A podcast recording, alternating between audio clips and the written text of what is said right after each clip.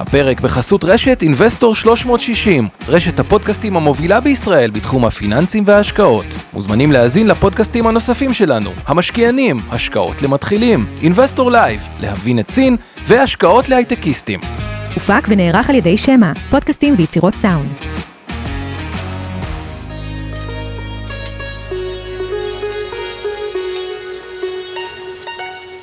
שלום, ניהאו, כאן יובל ויינרב מלהבין את סין, הערוץ שלכם וכל מה שצריך לדעת על המעצמה שתעצב את המאה ה-עשרים ואחת.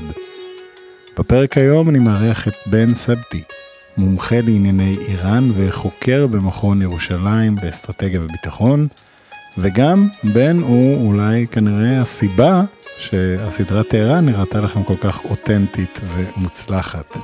נדבר עם בן היום על יחסי סין ואיראן, גם בערייה ההיסטורית והתרבותית, אבל גם כמובן עם דגש על ההסכם שנחתם בשנה שעברה בין שתי המדינות, הסכם שיתוף פעולה אסטרטגי, רוצה להבין מה האינטרסים והסיבות להסכם הזה, וגם האם ולמה הוא צריך להדאיג את ישראל.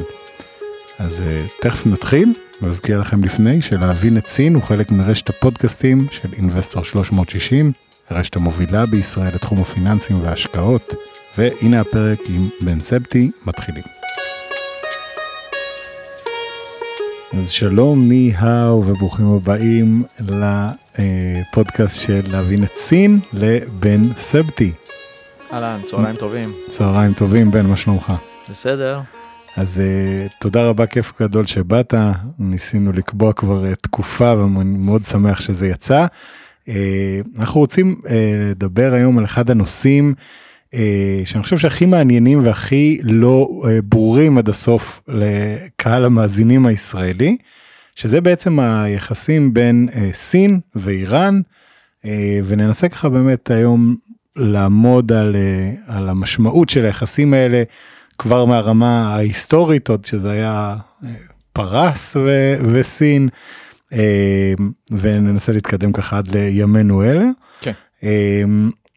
אז דבר ראשון, אולי בן, אם אתה יכול רק ככה קצת לספר לנו על עצמך, לפני שאנחנו מתחילים. אוקיי, אז תודה על ההזמנה. שמחה. האמת שלא טריוויאלי לדבר על יחסי איראן וסין, לא כולם שואלים את השאלה הזאת, ישראל לא יודעת להסתכל מזרחה יותר מדי. כן. אז מבחינתי זה אירוע מיוחד, וכל הכבוד על, על להרים את הכפפה הזאת. תודה רבה, תודה שבאת. מבחינתי זה מאוד מיוחד. Uh, אני עוסק מזה הרבה שנים uh, מהזווית האקדמית ב- באיראן, uh, לפעמים בתקופה האחרונה כותב uh, מאמרים במכון לביטחון ומדיניות uh, אסטרטגית ב-ג'י איי אס אס. כן. Uh, uh, הקמתי את דובר צה"ל בפרסית, ב- ah. כן. יש אירוע כזה, כשמדינת ישראל החליטה שהיא צריכה לדבר גם עם האיראנים, מעל הראש של המשטר האיראני, אז זה הכלי שמצאו, ובין השאר נעזרו בי. ואחד הדברים האחרונים שעשיתי, זה היה גם לייעץ לסדרת טהרן, בעיקר לקראת העונה השנייה, ככה זה עוד איזה זווית להביא את הידע ואת החוויה האישית שלי לידי ביטוי כמי שנולד באיראן. עכשיו אני מבין למה זה הרגיש כל כך אותנטי גם. לא היו שם מספיק מכות, אבל בסדר. זהו, ואתה יליד איראן, נכון? ויצא לך לחוות קצת מהשלטון האיסלאמיסטי הנוכחי גם. נכון, אז נולדתי כמה שנים לפני המהפכה, הייתי ילד מאוד קטן כשהמהפכה התרחשה בשנת שבעים ותשע, ואנחנו בניגוד לאלפי יהודים או עשרות אלפי איראנים שברחו, אנחנו נשארנו, לתומנו חשבנו שזה משטר שאפשר להסתדר איתו, אבל בהמשך הגיעו התמונות האלה שהיום כולם רואים על המרקע, את תמונות הדיכוי הקשה, בעיקר כלפי נשים וגם בכלל כלפי הציבור, הרבה מאוד צנזורה, הרבה מאוד אה, כפייה אה, דתית, זה אפילו לא עניין דתי, זה עניין קיצוני, זה לא קשור לדת באמת. אה, פרשנות ממש אחרת, ל- להיות אה, איסלאמי או משהו כזה, ובמשך השנים נאסרו תכני תרבות, מוזיקה, על היהודים ספציפית נאסר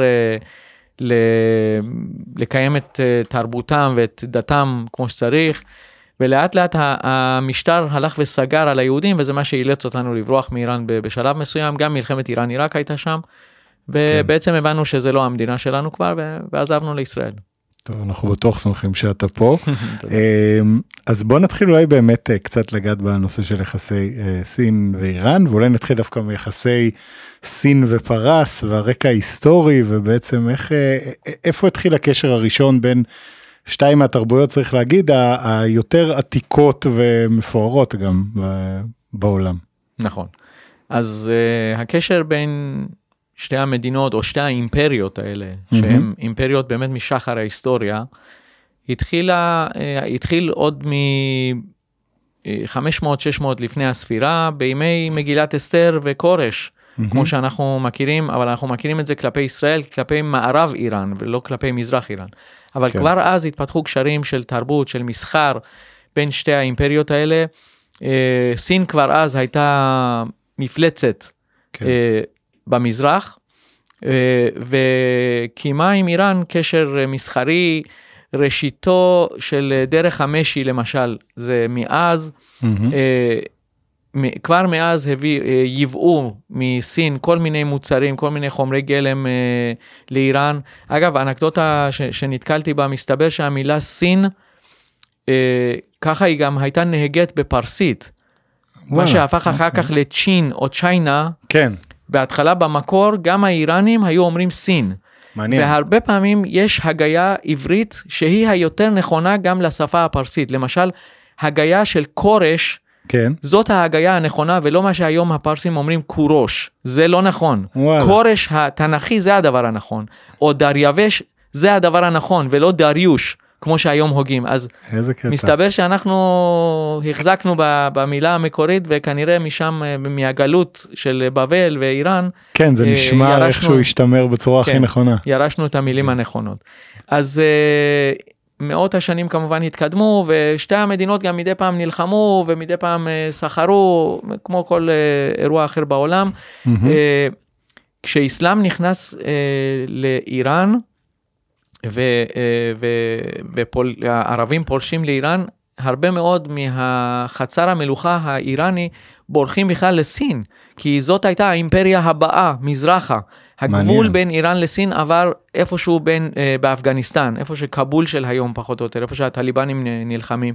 כן. ו- והאיראנים העשירים ובני המעמד הגבוה בורחים בכלל לסין, ומתקבלים שם בברכה והופכים להיות בני המעמד הגבוה.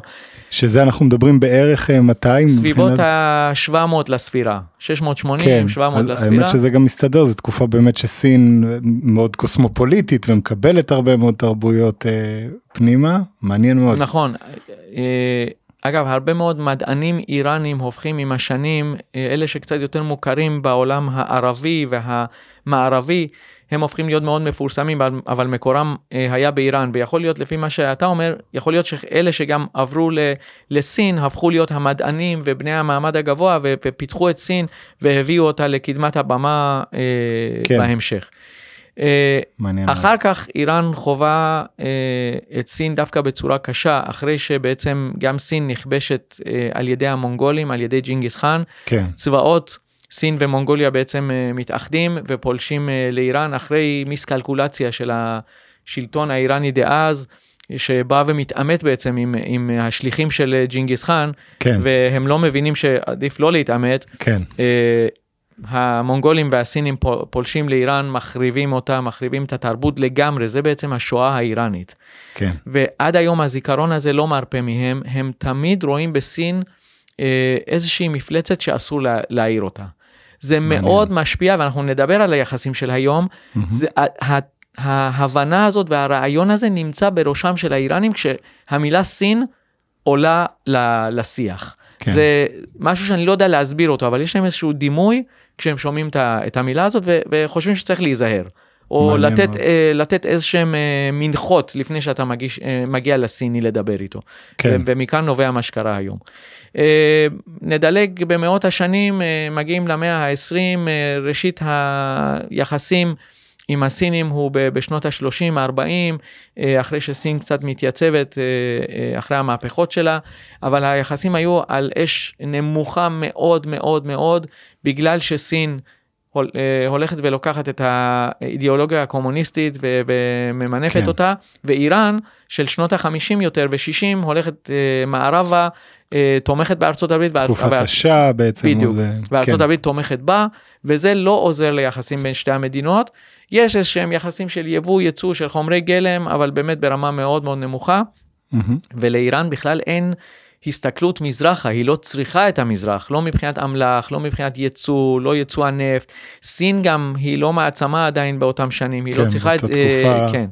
יותר צריכה עזרה מה שמסוגלת לתת עזרה. בדיוק, הסינים עדיין, כן. אני זוכר עדיין תמונות של סינים על אופניים, זה היה משהו, באמת, אני זוכר איזושהי אולימפיאדת אסיה ב-שמונים וארבע בסין, כן. כשהעיתונים האיראנים יצאו אה, בתוך איראן, והנבחרת האיראנית מסתובבת בבייג'ינג, ו- ורואה שאנשים רוכבים רק על אופניים, אין מכוניות בסין. כן, כן. והיום אתה מסתכל מיליארד, שלוש מאות עד ארבע מאות מיליון, ומדינת ו- האם של כל היצור, העולמי, שהקורונה כל כך פגע, פגע בה, למשל, בשנתיים שלוש האחרונות, כן. ו- וכל מה שקרה מאז, זה בכלל, זה, זה שני עולמות שונים לגמרי, כן. וגם איראן כמובן מושפעת מזה, כן. השינוי בא אחרי המהפכה האסלאמית, ברגע שאיראן התהפכה באידיאולוגיה שלה, היא בעצם מפסיקה להסתכל מערבה, היא מפסיקה לייצא מערבה, להיות ניזונה מהמערב, וגם בתרבות, גם באידיאולוגיה, גם בכלכלה,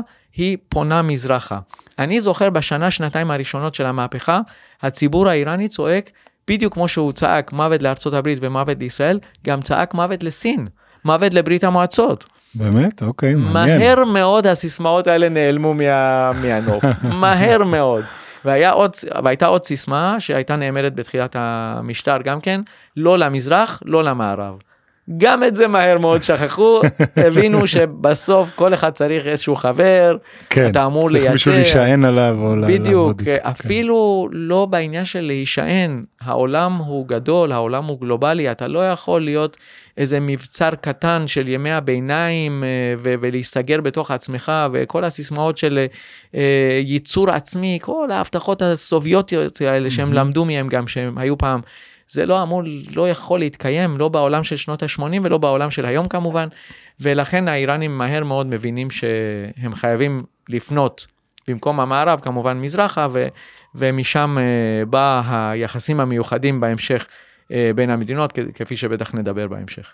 מעניין מאוד, בן, אז בעצם, uh, אם עכשיו ככה נ- ניכנס לרזולוציות קצת יותר, uh, uh, יותר מדויקות, אז אתה אומר, בעצם יש הפיכה, בהתחלה הקולות הם קצת כאלה של בוז לכולם, ואנחנו נסתדר לבד, ולא צריך לא מזרח לא מערב, אבל מבינים באיזשהו שלב שאוקיי, המערב בטוח לא, זה אומר שמי שנשאר זה בעצם המזרח. נכון. אבל בעצם באמת בתקופה הזאת, סין היא עדיין מדינה די מסכנה, כלומר היא לא בדיוק מישהו ש... שיש הרבה מה להוציא ממנו. איך מתחילים להירקם היחסים האלה, נגיד, בין המדינות בשנות ה-שמונים, ככה כשעוד סין באמת עוד לא אה, המעצמה שהיא היום, ולא קרוב לזה גם. נכון, אז מה שבעצם אה, עזר מאוד ליחסים בין שתי המדינות, זה אה, מלחמת איראן-עיראק. מה שגם בעצם עזר בעבר, לפני המהפכה, ליחסים למשל אה, בין איראן לארצות הברית, או בין איראן לישראל. כן. כמה טוב... בתקופה של מאבק ואימות ומלחמה, לחפש משענת של אמל"ח, של כן. רכש צבאי, של חניכה, של הדרכה. צריך לזכור שהצבא האיראני, האמל"ח האיראני היה מושתת כולו על תול מערבי, תורת לחימה מערבי, mm-hmm. נשק מערבי, וביום אחד, ב-אחד עשר בפברואר שבעים ותשע, הכל נפסק, ה... מדריכים, הגנרלים האמריקאים בורחים מאיראן, המדריכים מ-סי איי איי עוזבים את איראן, והם כן. אימנו את, את השבק האיראני, את הסבק, כן. מה שהיה נקרא פעם, שזה סוג של שבק ומוסד ביחד, באיראן אין מודיעין חוץ ומודיעין פנים בנפרד, זה, הכל זה חלק מיציבות המשטר, כן. כן. גם אם הגולה נמצא בקוטב הדרומי, ויש לו איזה תחנת רדיו אלומה, ומשדר נגד המשטר, אותו שבק, היום פשוט השם השתנה, והאופי נשאר. האופי דומה, זה עדיין אותו ארגון שחי גם על הפנים וגם על החוץ. בשביל מודיעין הפנים, בשביל לשמור על יציבות המשטר, אותו איש חוץ צריך ללכת ולחסל את האיש שיושב בקוטב הדרומי, ולחסל את השידורים האלה כדי לשמוע, כן. אז ואני בעצם רומז למה שיבוא גם בהמשך.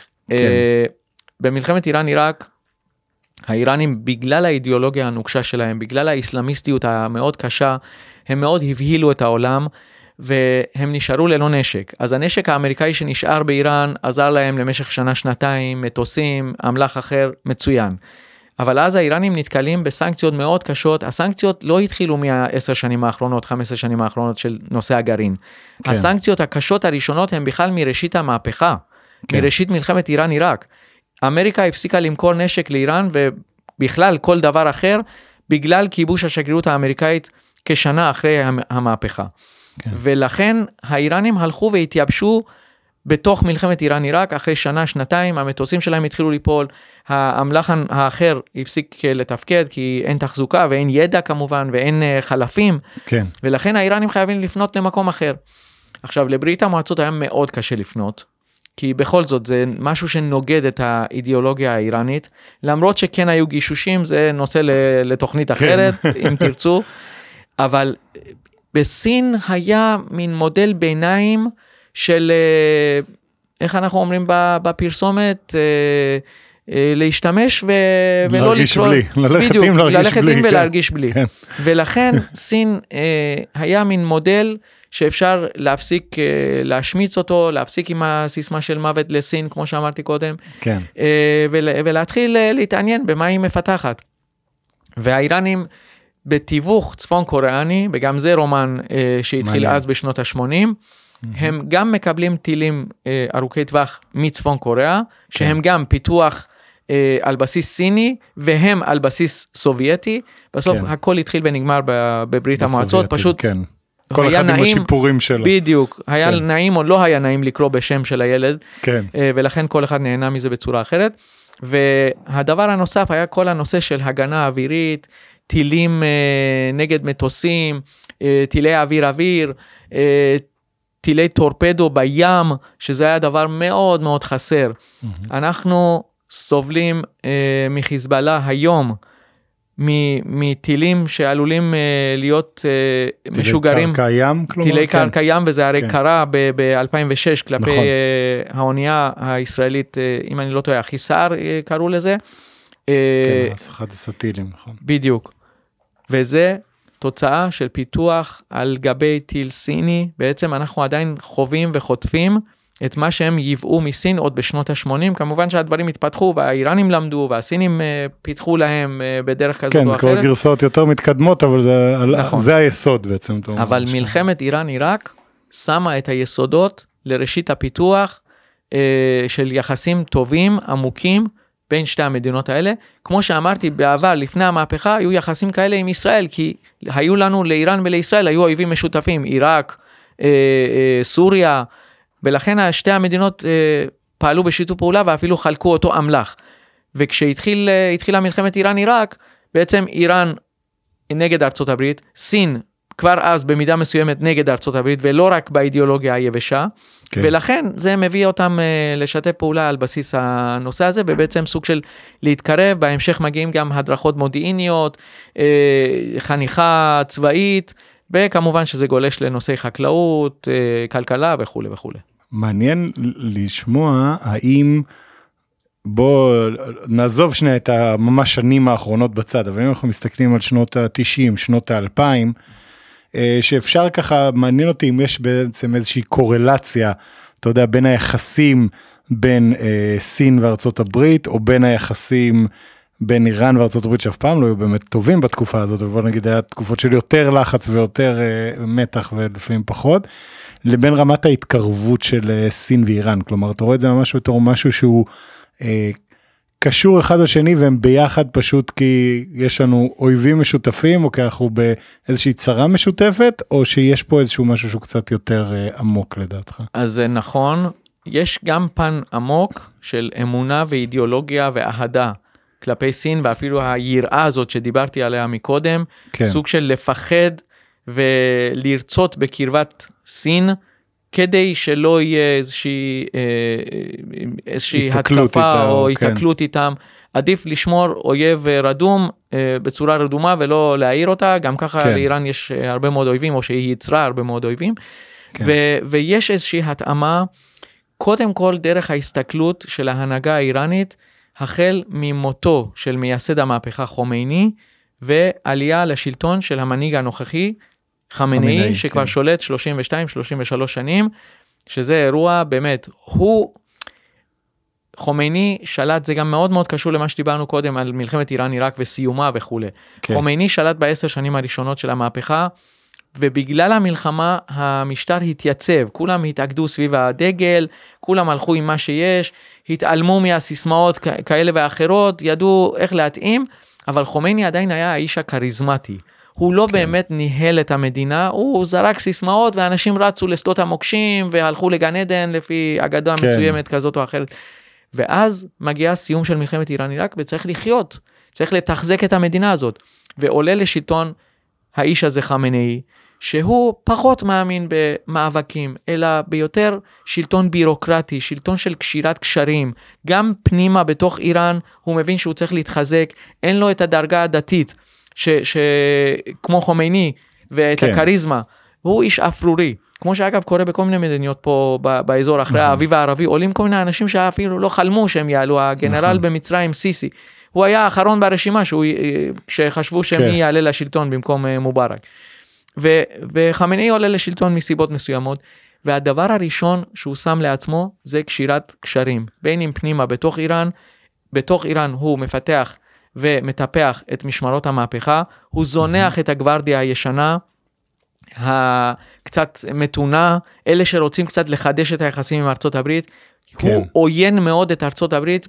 מ- מעצם היותו, כן. הוא לא יכול, אבל הוא עדיין חייב לחפש משענת, כן. אז המשענת הפנימית שלו, זה משמרות המהפכה, והמשענת החיצונית שלו, זה בדיוק ברית המועצות מתפרקת בשנת תשעים ואחת, וואו, איזה יופי, זה נפל כפרי כן. בשל ב- לידיים של המנהיג האיראני, והדבר השני, זה ההתעוררות של המפלצת הסינית, שמתחילה להיכנס לשוק העולמי, ופתאום מתברר שלמהפכה האיראנית אין שום בעיה עם עם סיני, או מדינה סינית שמדכאת, או שלא מאמינה באלוהים, או כל מיני סיסמאות שרצות, העיקר שהם יכולים לשתף פעולה, העיקר שהם יכולים לייצב את המשטר האיראני, התחיל שם רומן מאוד מאוד גדול, המנהיג הזה הוא גם מאוד מעריץ את הדגם הסיני, כן. זה לא במיליארדים, זה לא בחישוב המערבי, למה ללכת עם X ולא ללכת עם Y, כן. מסיבות של תועלת, הוא פשוט מעריץ את הדגם הזה, שה, שהסינים השכילו גם לעשות כלכלה טובה, אחרי כיכר טיאננמן, להביא כן. איזושהי רווחה, לפתוח קצת את סין, כבר אין סינים על האופניים כמו שאמרתי, אלא סינים נכון. שקצת נהנים מהחיים, אני קטונתי מלהכיר, אבל הכל, כן, כן, בסך כן. הכל, רווחה אה... כלכלית, לצד זה שהם לא מוותרים על המשטר הנוקשה, וה... שלא מאפשר לה... לסטות ימינה או שמאלה, בקשר למי הבוס ומי מנהל את המדינה, זה בעצם אתה אומר המודל שחמינאי רואה, ואומר זה... אנחנו רואים שבאיראן זה... זה בדיוק, אז הם למדו את הדגם הזה, ועד ה... עד הימים האחרונים של המחאות היום באיראן, זה, זה כן עבד, mm-hmm. כי, כי המשטר גם ניסה להפריד בין העולם התרבותי והאידיאולוגי של המשטר, איך אמרת, תנו לי לשלוט ותעשו אתם מה שאתם רוצים. כן. וכמו שראיתם בסדרת טהרן, יש אנשים שיכולים לחגוג ולעשות מסיבות בתוך הבית, ומאחורי חומות, ובנים ובנות ביחד, ולשמוע מוזיקה מה שהם רוצים, אבל לא להביא את זה לפומבי, לא להביך את המשטר. לא בכיכר העיר. לא בכיכר העיר, תעזבו אותי באמא שלכם, כמו שאומרים. כן, כן.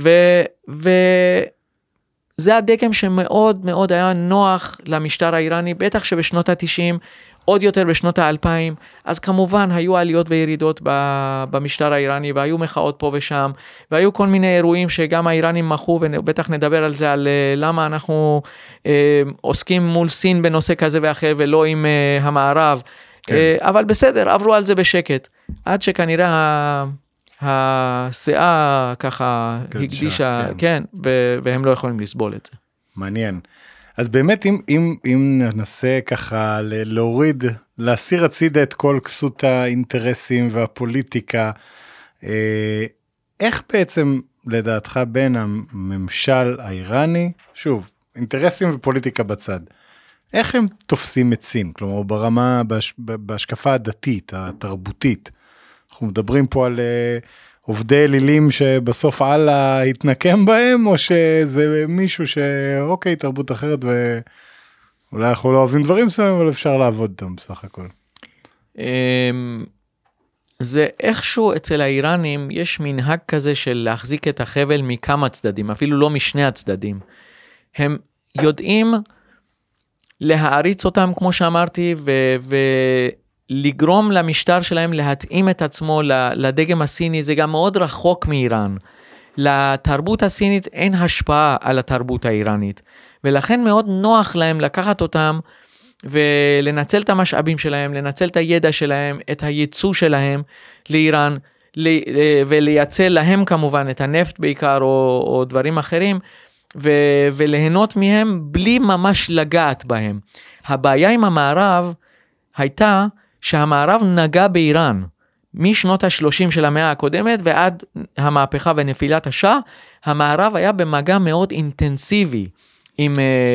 ש... עם העם האיראני. שהאיראנים תפסו לדעתך בתור משהו אה, לא טוב, בוא נגיד, או, או, או דווקא כן? אז זה היה יחסי אהבה שנאה, מי לא אוהב ללכת לפאב ולבר ולהנות קצת, כן. ו- וחופי ים וכאלה. מצד שני, האיראנים גדלו על תרבות מאוד נוקשה של ימי ביניים, של אה, אסור לאישה להיות בלי כיסוי בחוץ, ו... ו- ומה זה המוזיקה הזאת שנשמעת חוץ ממוזיקה דתית או דברים כאלה, הרבה מאוד דברים שסתרו להם, הם עדיין בימי ביניים, ומערב בא עם שנת ה-אלף תשע מאות שישים שבעים שלה, וזה פשוט התנגש בצורה מאוד מאוד קשה. עם סין אין את ההתנגשות הזאת, זה בא פשוט יותר מאוחר, כשהאיראנים כבר היו רכים יותר, הם אפילו כמו שאמרתי, ההתפתחות לסין התחילה ב... בשנת תשעים, תשעים ואחת, והאיראנים כבר חוו את העשר שנים מהמהפכה, כבר התרככו, הבינו שסיסמאות זה לא דבר הכי טוב לנופף בהם, ולכן הם היו הרבה יותר מוכנים, וגם סין לא כל כך התעניינה בלייצא את המהפכה שלה לאיראן, כן. ככה שלא נוצרו ה... העניין הזה של למשל... לא היה איזה קלאש ביניהם, בדיוק... כבר בסך הכל אפשר להסתדר. אתה יודע, אני למשל זוכר שדיברו, אם אפשר ל- ל- להמשיל את העניין הזה, אני זוכר שדיברו הרבה מאוד, עוד לפני נפילת ברית המועצות, על סניף המקדונלד הראשון במוסקבה. כן. זה היה סמל באמת. כן, נכון. אפילו אני שהייתי בארץ, שאתה רואה דבר כזה סוג של כפירה, כן. קורה בארץ, בארץ שדיברה שבעים שמונים שנה נגד הדבר הזה. כן. אין, אז, אז אתה אומר, זאת שאלה קיומית, אתה אומר, למה אני קיים בכלל? אז מה כן. עשינו פה שבעים שנה? למה, כן, כן, כן. למה זה היה? בשביל מה כל זה היה, כן. בדיוק. ועם סין, אין את זה. כן. אני חושב שגם מול ישראל, אני קטונתי, לא, לא מבין בזה, אבל גם בין ישראל לסין אין את מה שנגיד, יכול להיות, אולי יש לארצות הברית וסין למשל. אין, אין לעמים פה מהמזרח התיכון, אין את ה... מגע הזה שנגד את ה... ו... וסתר את האמונות שלהם. כן, 아, זה... אולי קרה משהו לפני שש מאות שנה, שבע מאות שנה, בסדר, זה... לא, וגם לא דשים בזה יותר מדי. זה תרבות אחרת, אבל לא, שלא יוצרת קונפליקט, כלומר, כן. זה תרבות אחרת כמו שהיו תרבויות אחרות בכל שחר, כן. ההיסטור... תראה, אפילו, שחר ההיסטוריה. אפילו אבל... אני נזכר היום פתאום ב... בכל מיני ציורים של, דיברנו על השושלת הג'ינגיס חנית, המונגולית, שכבשה את כל אסיה בעצם, ואפילו פלשה לתוך אירופה, ונכדים שלו משלו באיראן כחלק מהממלכה, הם היו מלכי איראן במשך מאתיים ומשהו שנים, והם הפכו להיות שושלת משלהם, כאילו זה נפרד כבר מהשושלת הסינית של המונגולים, והם הפכו להיות שושלת עצמאית כזאת. ויש הרבה מאוד ציורים, למשל, במיניאטורה האיראנית, היום פתאום אני נזכר בזה, אני לא יודע מאיפה זה בא לי עכשיו, שהם מצוירים בצורה מאוד חיובית, הם לא כן. מצוירים אה, כאנשים רשעים, לאיראנים יש כל מיני דרכים מסוימות ככה לצייר אה, אנשים שהם נראים רשעים, כן. עם גבות גדולות, כל מיני, לא, כן, לא, כן, כן, כן. אבל... והם לא מצוירים כאלה, הם מצוירים יפים, הם כן. מצוירים כשהם אה, אה, רחומים, יש כל מיני סיפורים יפים עליהם. אישה חיובית אליהם סך הכל. בדיוק, ומתפסים. אז בסך הכל האיראנים שמעו סיפורים די חיוביים על, על סין, וכמו שהספורטאים האלה הלכו לסין ב-שמונים וארבע וחזרו עם חוויות מעניינות, כן. סינים על אופניים, למה אנחנו לא יכולים, למה אנחנו כל הזמן חיים באשן הזה, בכבישים הצרים האלה, כן. של איראן של שמונים וארבע, או אמ, כל מיני פיתוחים של סין שמגיעים אה, בהמשך, מה אפשר ללמוד מהם, מהחקלאות הסינית, כל מיני דברים שהם פשוט יכולים לקחת מהם, מכיוון אחר לגמרי, אנחנו מדברים על משטר איסלאמי, נכון? כן. יש מיעוט מוסלמים מאוד מאוד גדול בסין. נכון. ושהסינים מדקים אותם, אגב לא מזמן זה הגיע אפילו לחדשות, עשו להם טובה ודיברו על, על העניין של מוסלמים כן, בסין שמדקים אותם. כן, דיברו על המיעוט האויגורי בשינג'אן, כן. עכשיו, מה אתה מצפה? שהמשטר האסלאמי האיראני שמייצא את המהפכה שלו לכל עבר, במיוחד במזרח התיכון, שיזדרז ויושיע או לפחות יתאמץ, יקים חיזבאללה לסין. כן. לטובת אותו, אותו מיעוט מסכן שחווה מחנות uh, כפייה וכל מיני דברים שבאמת האוזניים ניצלו מלשמוע. אפילו שיעים הם לא שיעים, נראה לי שפחות אכפת להם, לא? זה אפילו לא קשור לשיעים. כן. יש, קודם כל שוב, זה חוזר לעניין של המפלצת. אם המפלצת לא מתעסקים, זה כמו כן. שעכשיו יקימו חיזבאללה טקזס. כן. זה לא, זה לא מסתדר, חיזבאללה לוס אנג'לס. אולי אפילו, אתה יודע מה, אני עכשיו שאני אומר את זה, אני חושב אולי יותר קל להקים חיזבאללה בלוס אנג'לס, מאשר כן. להקים חיזבאללה בסין, כי בסוף גם הדיכוי הסיני, המעקב הסיני, האופי המשטר הסיני, הוא לא ייתן לדבר כזה להתרחש, ולא כן. היינו רוצים להתעסק איתם. הרבה יותר קל להקים דברים כאלה, בדיוק, חמאס, חיזבאללה, ישראל היא בסוף סובלנית, היא לא משמידה את הדבר הזה, אנחנו יודעים להסתדר איתה, עם סין, בוא, בוא נגיד שעדיף לא, לא להתעסק, אפילו לא להציל את אחינו המוסלמים, בטח כבר איזה איש דת ישב והמציא הלכה שהם לא באמת מוסלמים, והאסלאם שלהם זה סוג של כפירה, כי הם לא מאמינים באימאם הזה ובאימאם האחר, אז כן. בסוף גם האסלאם כשצריך הוא דבר גמיש ו- ואפשר לתרץ דברים כאלה. אז אתה אומר גם, גם בסוף אם נחזור לשאלה זה, זה מצחיק כי אתה יודע הם, בסוף למשל סתם המונגולים שהם נתפסים באמת הייתה את שושלת יואן המונגולית שהיא שושלת סילית בברות שלה אבל uh, המונגולים בסוף, uh, אתה יודע, זה לא בדיוק, זה לא סינים, כלומר, זה, זה מאוד דומה, זה אבל השאיר להם איזשהו רושם כל כך חזק, וזה מזוהה אצלם עם כל ה- ה- האזור הזה כחלק בשושלת הסינית, שבעצם עד היום איפשהו זה חרוט להם בנימי נפשם, ו- ומבחינתם מה שלקחתי וזה מאוד מעניין, שאתה אומר זה יותר קל להם להקל, אותם כתרבות אחרת, שונה, אבל שלא מתנגשת איתנו, כל עוד הם לא קופים עלינו כלום, ואנחנו גם לא נקפה עליהם כלום, לעומת אה, כל מיני תרבויות אה, שככה נותנות להם בפרצוף, בוא נגיד את כל ההבדל, ושקשה להם להתמודד איתו. נכון. אז, אז זה מעניין.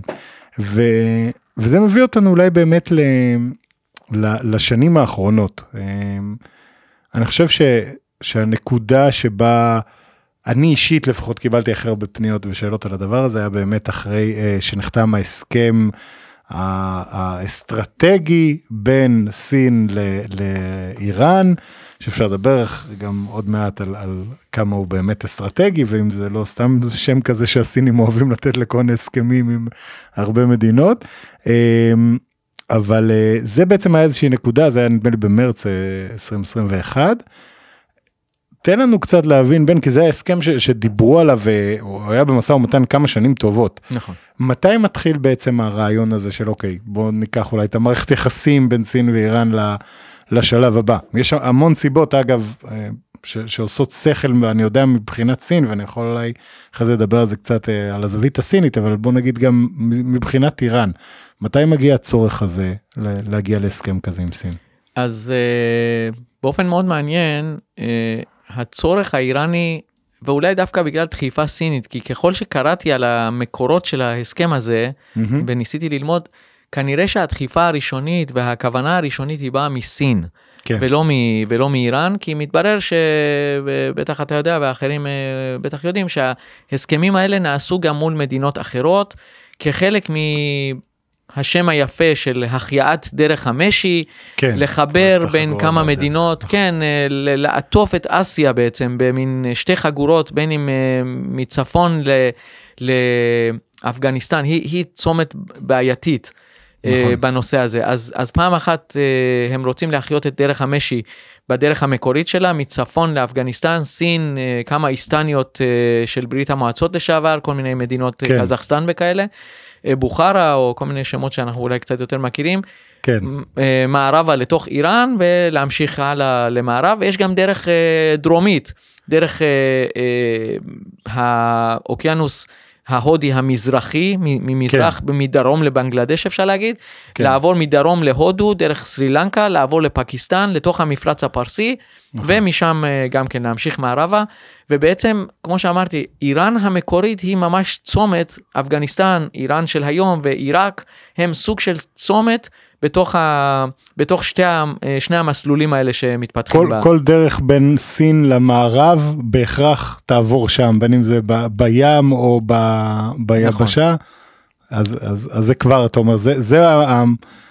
אולי הסיבה הכי בסיסית, שזה פשוט נכון. גיאופוליטיקה קלאסית כזאת, של הם פשוט נמצאים במקום האסטרטגי נכון. הנכון הזה. ואולי אפילו זה מזכיר להם את הפלישה המונגולית, ש... ו... והלקח הוא, if you can't beat them, join them. כן. אם, אם המפלצת הזאת לא מתעסקים, אם היא מתחילה לבוא מערבה, בוא, בוא נקשור איתם קשרים ולא זה. כן. נחזור לענייננו, אז סביב אלפיים ארבע עשרה חמש עשרה כנראה שגם האיראנים מתעוררים, או שמעוררים אותם כן. לנושא הזה. בינתיים הסינים, נגיד ברקע, שהם כנראה גם קושרים קשרים ו- ומקדמים הסכמים כאלה דומים, עם פקיסטן ועם סרי לנקה, שהם נכון. ממש במסלול של, של אותו דרך משי, וכנראה גם עם הסטניות uh, מצפון, נכון. הם מנצלים כנראה איזושהי חולשה גם של רוסיה, וככה uh, התעלמות אולי, מ- מהנכסים האלה שהם מדרום לרוסיה, ו- ונכנסים גם לשם, וזה בעצם מראה, שלסין יש כוונות מעצמתיות. היא לא רואה באיראן איזה בבת עינה, ולא באה לקשור קשרים, אלא אלה בעצם הסכמי עושק. הם באים לקחת, להשתלט על משאבים של אותה מדינה, זה לא משנה אם זה פקיסטן או סרי לנקה, וכמה שאני באמת לא מכיר, אבל הבנתי כן. שחלק מהמחאות בסרי לנקה, וכל השינויים שם היום, זה על רקע ההסכמים האלה עם סין, שנתנו להם לעשוק את, ה, את המדינה, ולחלות ו- את המשאבים, ובעצם לעם הסרי לנקי לא, לא נשאר, או תקציב, או אה, עבודה, אה, או אה, החכירות שהם עשו למיניהם אה, לטובת הסינים, ב- בחינם כמעט מכרו להם, או כמעט שלא נתנו להם אה, תמורה כזאת לעם הסרי כן, לנקי. יש, יש הרבה ביקורת באמת בהרבה מה, מהמדינות האלה, הסינים מהצד שלהם אומרים כאילו אני לא מכריח אף אחד לקחת כלום, אבל הם כביכול עם הפרויקט הזה, בדרך שבה הם מציגים את זה, זה ש...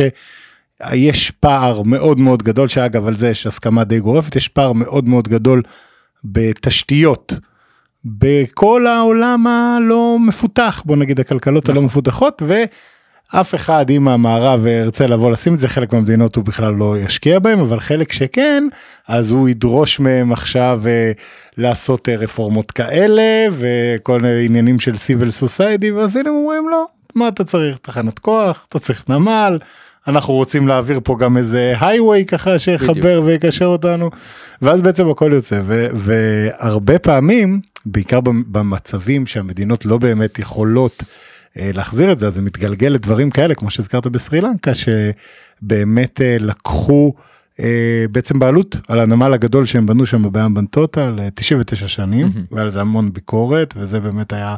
ה- נער הפוסטר בוא נגיד של מלכודות החוב כביכול. אפילו שחייבים לציין, אני אגיד את זה פה, שהרבה מאוד מהפרויקטים של היוזמה והדרך, בסופו של דבר יש להם הרבה מאוד ערך למדינות שבהם עושים את זה.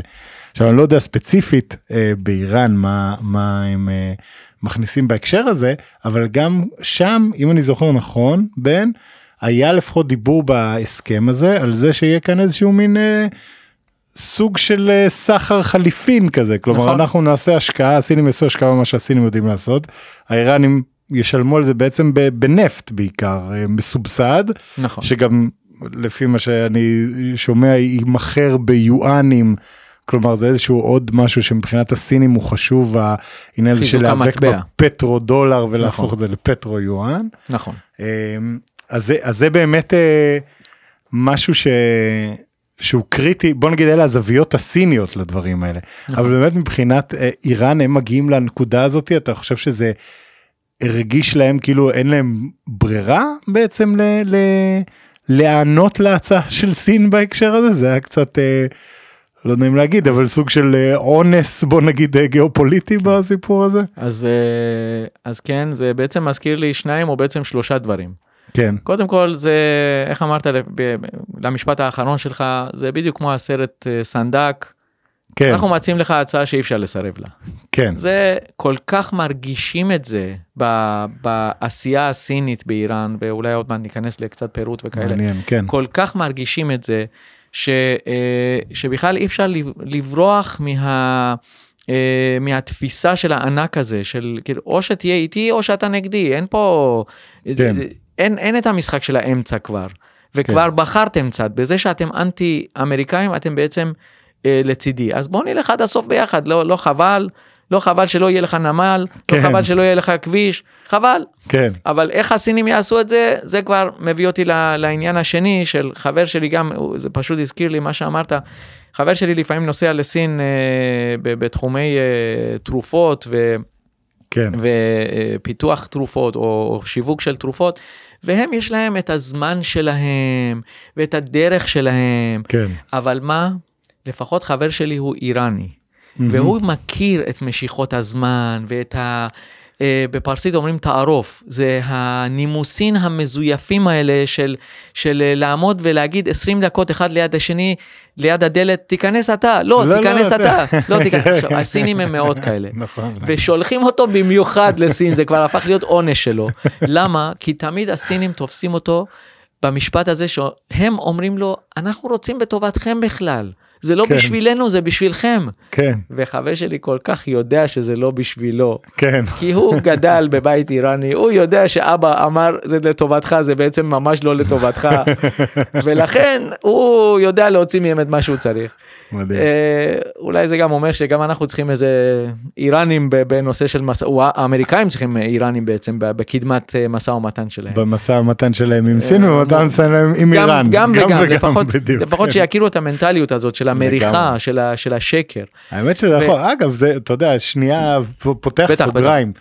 האמריקאים, יש להם מומחי איראן רציניים, כי הרבה פעמים, אתה יודע, אני, אני מאוד ציני לגבי מה שרואים באמת בחדשות, וכמה זה קשור למה שקורה במציאות, וכל הדברים שלא מספרים לנו, אבל הרבה פעמים זה נראה כאילו האיראנים עושים מין כאלה טקטיקות של מסע ומתן, של... אתה יודע, של הבזאר הגדול בטהרן, כאילו, ואתה אומר, מה, לא, לא, לא מכירים את הדברים האלה האמריקאים, שהם משחקים אותה שהם לא מכירים. יש מומחים איראנים בצוות המשא ומתן האמריקאי? יש מומחים מצוינים. כן. הבעיה היא שהממשלים האמריקאים, יש להם את הצוות שלהם, וכשהם מתחלפים, צוות שלם הולך, ומגיע צוות שלם אחר. כן. ולזה יש את המומחים שלו, ולזה יש את המומחים שלו, והכל אינטרסים, והכל תקציבים, ו- ומשכורות, כן. ואין פה, ומה שהיה בממשל טראמפ, הוא לא מתקיים אה, בממשל אה, ביידן, כי זה פשוט חייב להיות מנוגד. אני לא אעשה, אה, לא מה שהוא עשה, ואני גם לא אקשיב למומחה שהיה לידו. ו- ולכן, אגב, אנחנו קצת גולשים, אבל כן. הדבר הכי מכעיס את האיראנים, זה כשמסתכלים בהיסטוריה של ביידן, הם רואים שהוא היה עוזר של קרטר בצעירותו. ומה כן. קרה בתקופה של קרטר? כן. נפילת השעה. נפילת השעה, נכון. זה דבר שמטריף אותם. כן. ו- ולהם היה ברור כשמש. והנשיא ראיסי הקיצוני הוא לא סתם נבחר. הוא הרי כן. נבחר חצי שנה אחרי ביידן. נכון. אבל ביום שביידן נבחר, ובעצם ה- הפתח הזה של שינוי באיראן נסגר מבחינת האמריקאים. כן. כי... כי איראן של שלושה בנובמבר פחדה מאוד מארצות הברית. איראן של ארבעה בנובמבר כבר הפסיקה לפחד מארצות, מארצות הברית. כן. ביום שביידן נבחר, העניין נגמר. מעניין. ואגב, הם מאוד נהנו מהאנדרלמוסיה שנוצרה בארצות הברית, והשישה בינואר, כן. וכמובן, הם מנצלים כל ב- מדינה גם שהיא... גם הסינים אכלו הרבה פופקורן. בדיוק, ובטח ו- גם השתלטו על דבר אחד או שניים.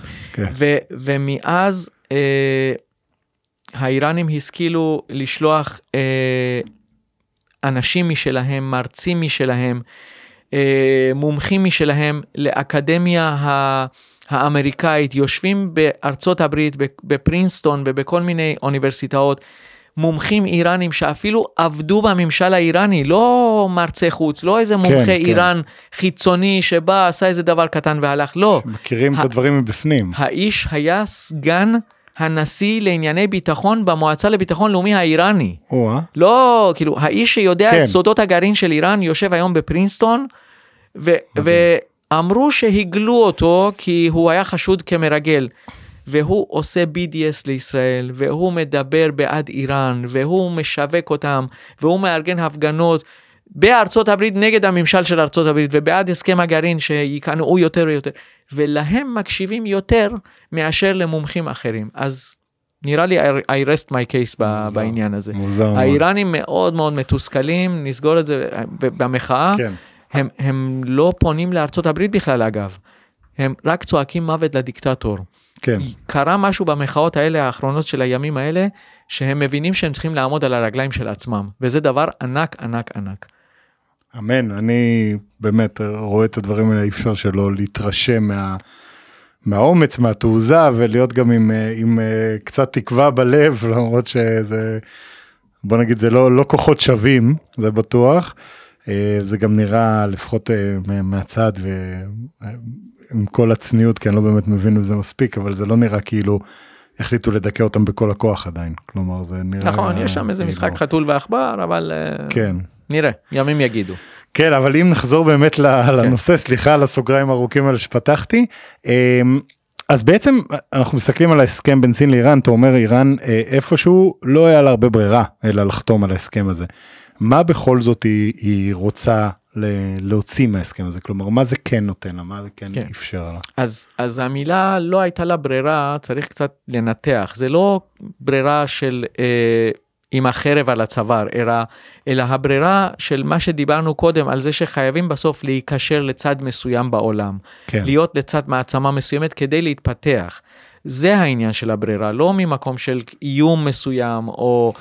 סוג של חלון לאוויר מבחינתה, כשכל הסנקציות חונקות אותה, וכולם נגדה, אז הנה יש מי שאפשר לעבוד איתו. בדיוק, אז למשל, באמת הנה, העניין של הסנקציות, ב-חמש עשרה שנים האחרונות, כשהוטלו הסנקציות הנוספות בנושא הגרעין, אז סין היא המקום היחיד שהאיראנים מצליחים דרכה לעקוף את הסנקציות, לייצא גם נפט, גם דברים אחרים, ולייבא גם חומרים אסורים, לפחות או חלקים של תחום האמל"ח, או, או דברים אחרים. Mm-hmm. סין בסוף, בגלל היותה מעצמה, ושיכולה לעמוד מול ארצות הברית, ו- ויש לה מילה, והיא חברה במועצת הביטחון, Uh, היא עדיין עוזרת להם לעקוף uh, סנקציות ולשמור להם אפילו את הכסף, היא לא מצליחה להעביר להם את הכסף, היא גם לא רוצה כל כך, זה תמיד עדיף לשמור את האיראנים בני ערובה, כן. גם uh, פוטין עושה את זה, אבל נעזוב את זה, כן. uh,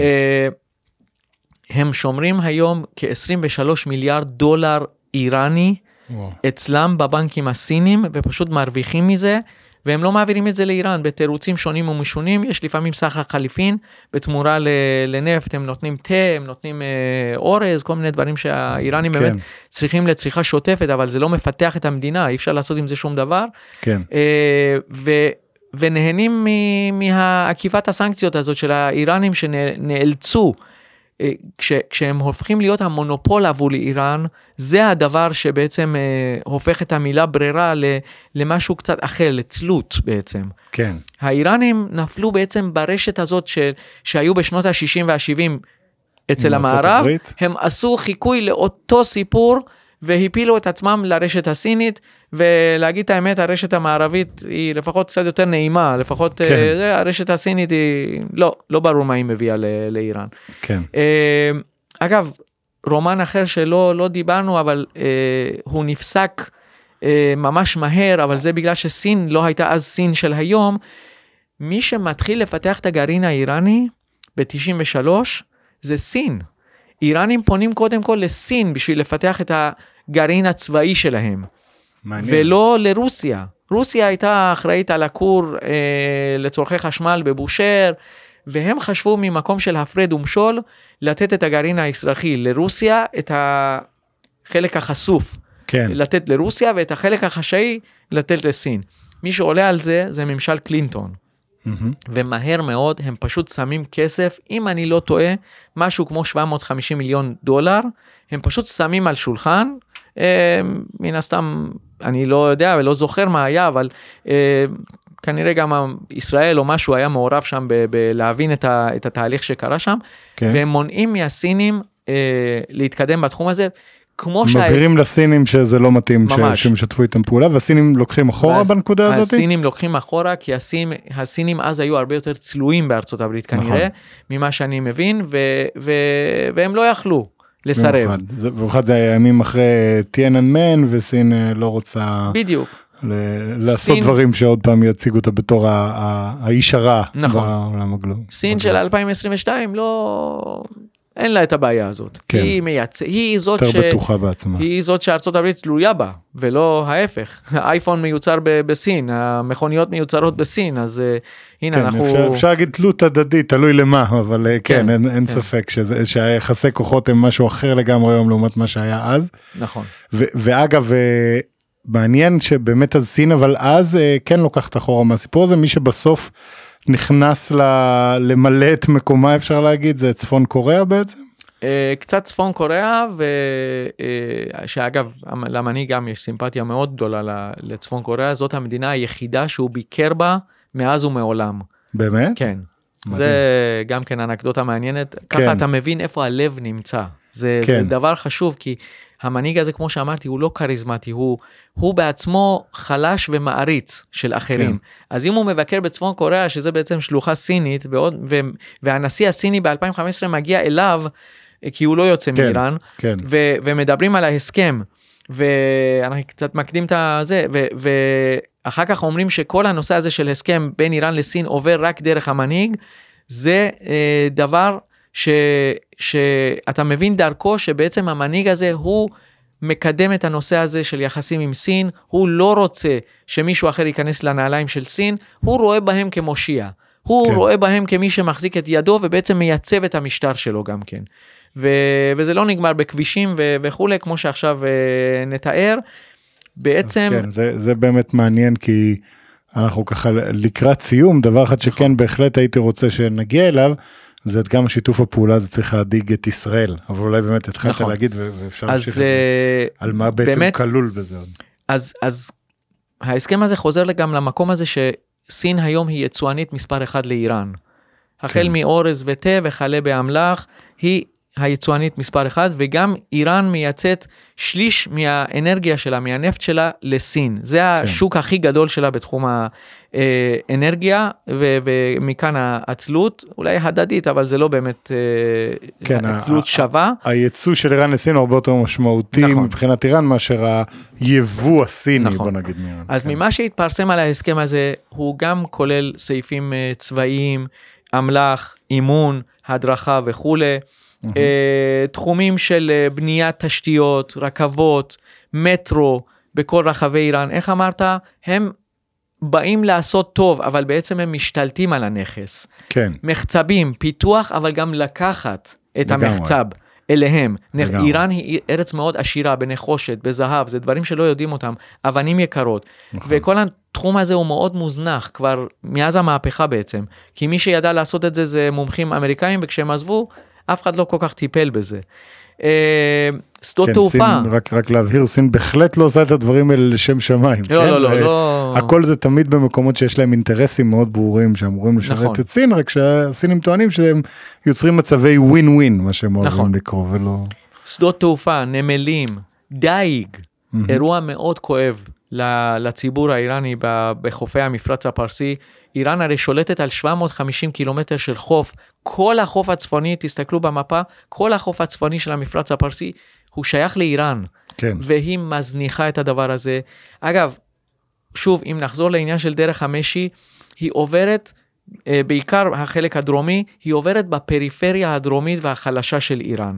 כן. אזור מאוד מאוד רחוק מהמרכז. הציבור העיקרי, הפרסי, לא רואה את מה שלוקחים לו, לא רואה את ההשתלטות על הנמלים של המפרץ הפרסי וים אומן, כן. לא רואה את המחצבים שנלקחים, לא רואה את שדות התעופה ש, שנבנים בשביל לשרת את, ה, את הסינים, האיים כן. שנכבשים, הדייג, זה כמו שמישהו זועק, אתם יודעים, גם בארץ, בעיירה רחוקה, זה שונה מאוד מאשר מישהו עומד בתל אביב וזועק בצומת כן. עזריאלי את הזעקה של, של קבוצה מסוימת, נכון. ולכן זה מאוד עוזר לסינים, לא לשמוע, וגם לאיראנים עצמם כמובן. להחליק את זה ככה, בלי שזה יקבל תשומת הלב, שאולי זה היה יכול לקבל. יש שם סעיף שמחייב בנושא מוצרי בית, תראה עד כמה הסינים ירדו לרזולוציות. כן.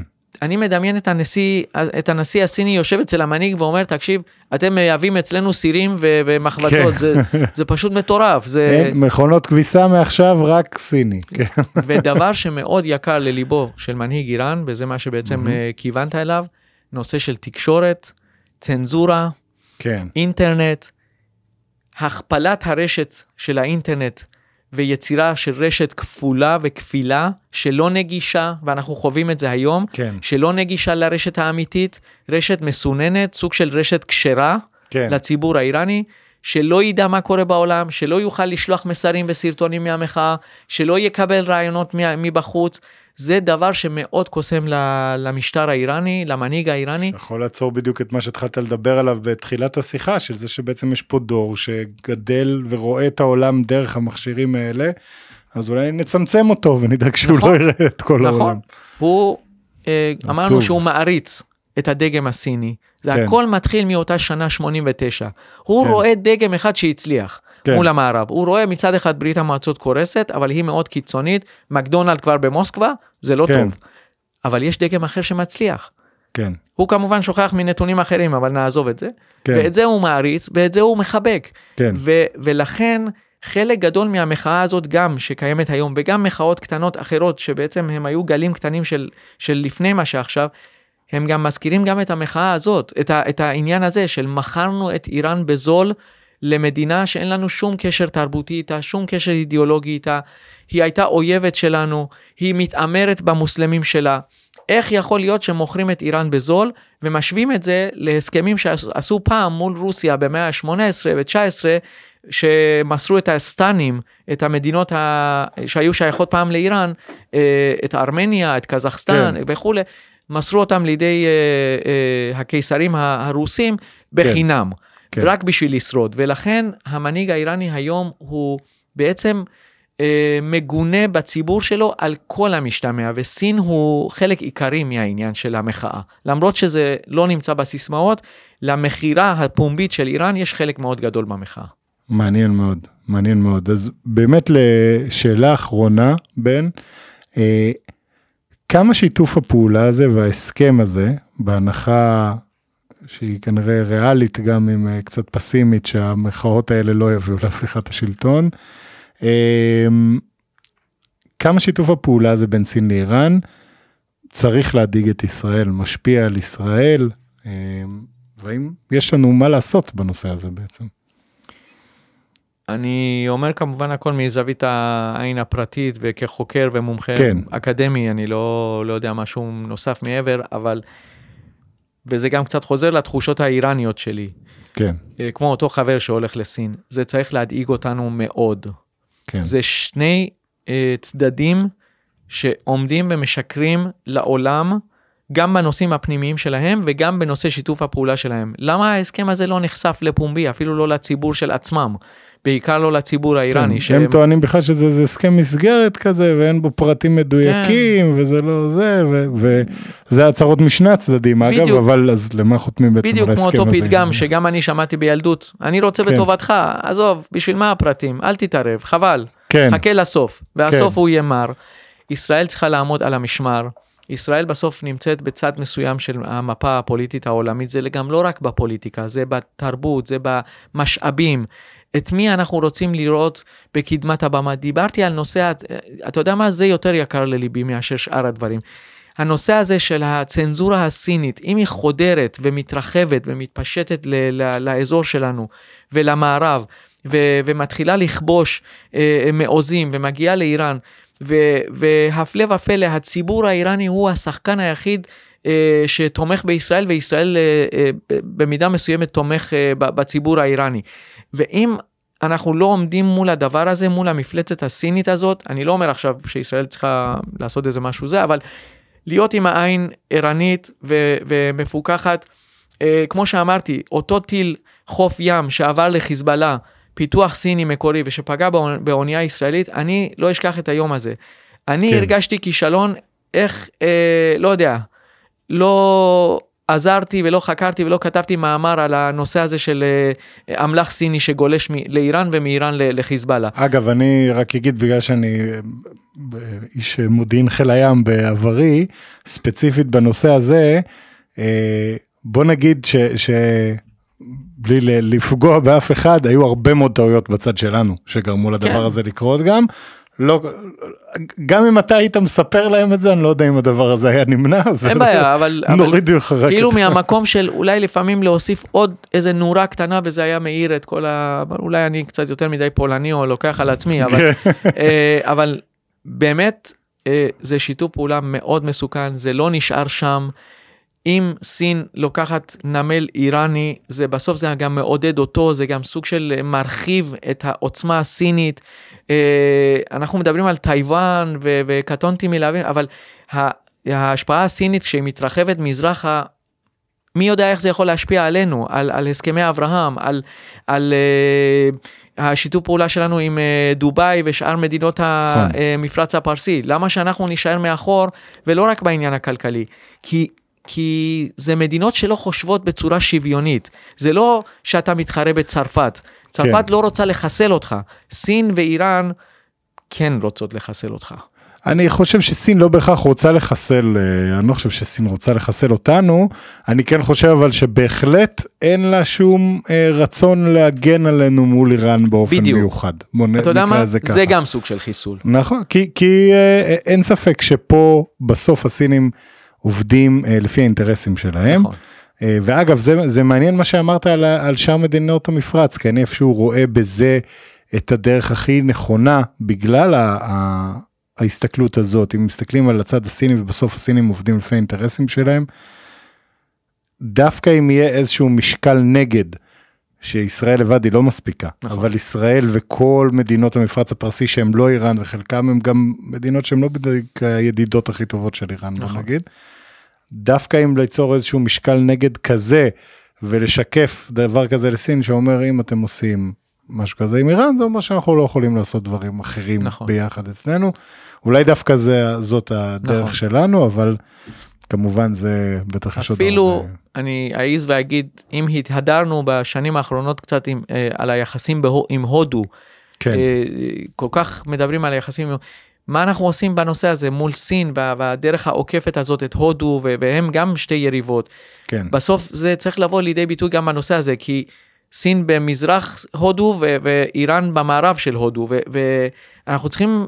להסתכל קצת יותר אה, רחב על המפה הזאת העולמית של אסיה, נכון. ולראות שהדובים האלה מתעוררים, ואיפה אנחנו, המדינה הקטנה מאוד הזאת של שבעה שמונה מיליון איש, איפה אנחנו מוצאים את עצמנו, כי היום זה חמאס, חיזבאללה וזה במימון איראני, אבל אם המימון האיראני גדל בסיוע הסיני, בפיתוח הסיני, והם הרבה יותר מתעצמים ועומדים על הרגליים שלהם ומסייעים אפילו בעוד עשרה מיליון דולר לכל אחד מהארגונים האלה, זה משנה את המאזן לגמרי. אם אוניות איראניות גדולות יותר יכולות להגון שם בנמלים האלה ולהגיע לסוריה ולהביא אמל"ח או נפט אפילו, זה מציב לנו אתגר לא קטן בכלל.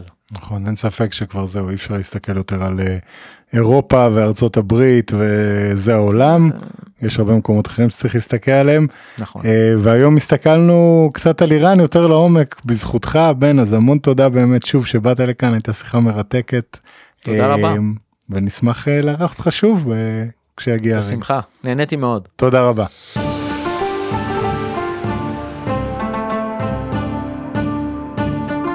תודה רבה שהגעתם עד כאן.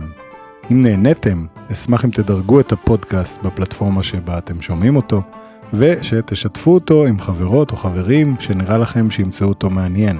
אתם מוזמנים להצטרף לקבוצת הפייסבוק או לערוץ הטלגרם של להבין את סין, כדי לקבל עדכונים יומיומיים על מדינת המרכז.